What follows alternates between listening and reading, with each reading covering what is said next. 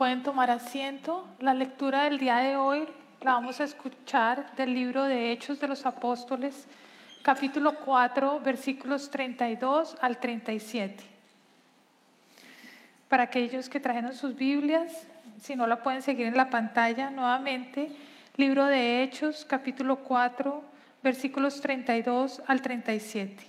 Y los niños pueden ir a su clase con mi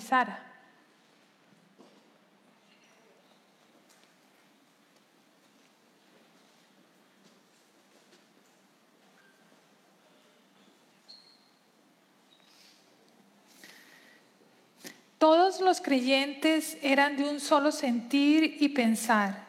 Nadie consideraba suya ninguna de sus posesiones, sino que las compartían. Los apóstoles, a su vez, con gran poder, seguían dando testimonio de la resurrección del Señor Jesús. La gracia de Dios se derramaba abundantemente sobre todos ellos, pues no había ningún necesitado en la comunidad.